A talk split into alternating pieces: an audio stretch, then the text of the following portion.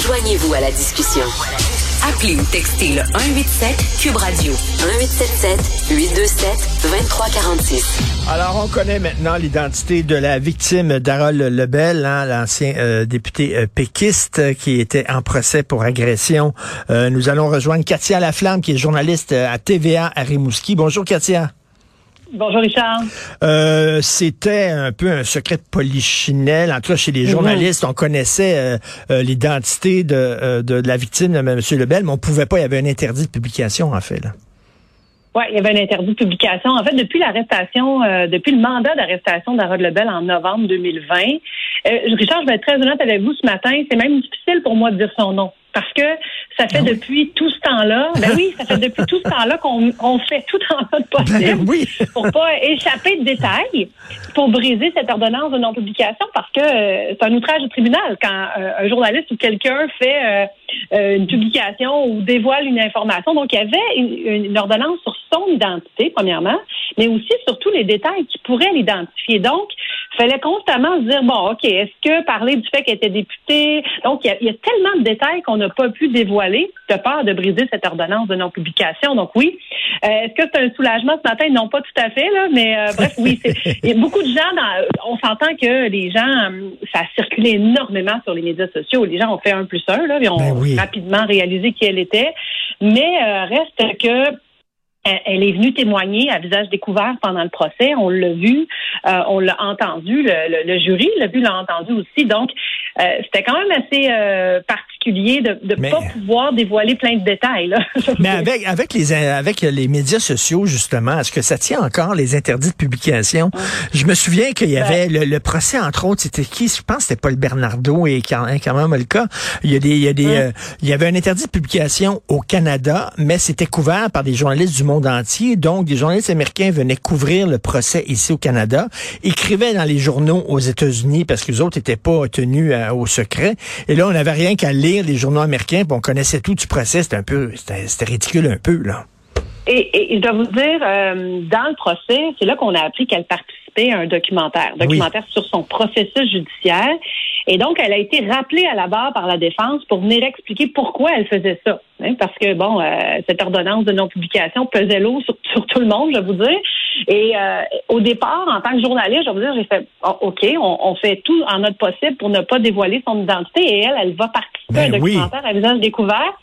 Et là, elle est venue raconter pourquoi. Et elle a expliqué que dans les heures où Harold Lebel a été arrêté, on lui avait dit euh, ton, ton identité va être protégée il euh, n'y a pas de danger. Elle a, elle a dit qu'en quelques heures, des gens très, très près d'elle, de sa famille immédiate, qui n'étaient pas au courant, l'ont appris par les médias.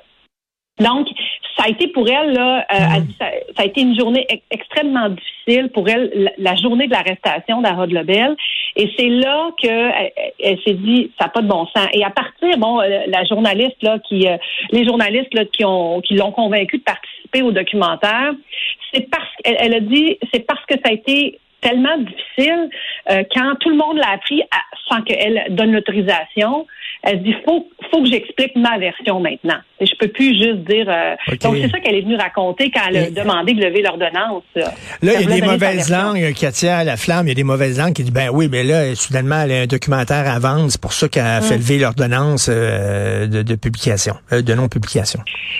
Ben eh, c'est sûr qu'il va toujours avoir des mauvaises angles, ça, mmh, c'est certain. Mmh. Mais euh, le jour où elle est venue, puis ça, je vais vous dire en tant que journaliste, elle est venue dans la salle raconter pourquoi elle fait, elle, a fait cette démarche.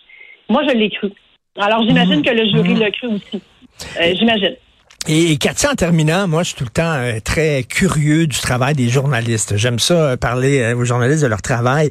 Quand, mettons, vous, vous allez à un procès, vous connaissez l'identité de la personne, il y a un interdit de non-publication. Bon, vous pouvez pas en parler dans les médias. Est-ce que vous avez le droit d'en parler à vos amis, puis je sais pas, les gens autour de vous, votre famille, ou même pas?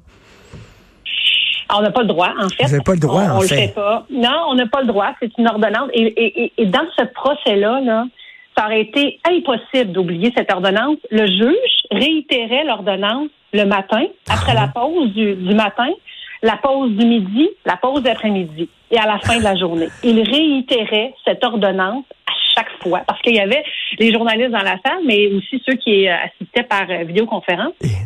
Alors, il l'a répété, je n'ai pas compté le nombre de fois, mais c'était euh, donc euh, donc non. Euh, puis comme comme j'ai dit dans d'entrée de jeu, c'est difficile pour moi de ben, dire son ben, nom. Ben oui, parce que c'est stressant parce que tu as peur d'un moment donné de t'échapper en direct puis de le dire. C'est déjà arrivé d'ailleurs, ça pas juste son nom, pas juste son nom, là, donner des détails parce que, je veux dire, elle était à Rimouski parce qu'elle participait à une soirée avec Harold Lebel parce qu'elle était députée péquiste. Alors, on ne peut pas dire telle date, on ne peut pas dire c'est la soirée des sans-abri, on ne peut pas, on peut rien dire autour de ça. Donc, il fallait tout le temps broder. Entre vous et moi, c'est un, oui, oui, c'était une gymnastique intellectuelle quotidienne. Ben oui. le procès, puis t'es en direct trois, quatre fois dans la journée, il faut pas l'échapper. Moi, ça a été dans mon niveau de stress le plus élevé, là. C'est pas mal, euh, ça a pas mal été ça. Ben, vous avez bien fait ça, vous avez bien géré tout ça. Merci beaucoup, Katia Laflamme, journaliste à TVA à Rimouski. Merci, bonne journée. Ça fait plaisir, bonne journée. Bye.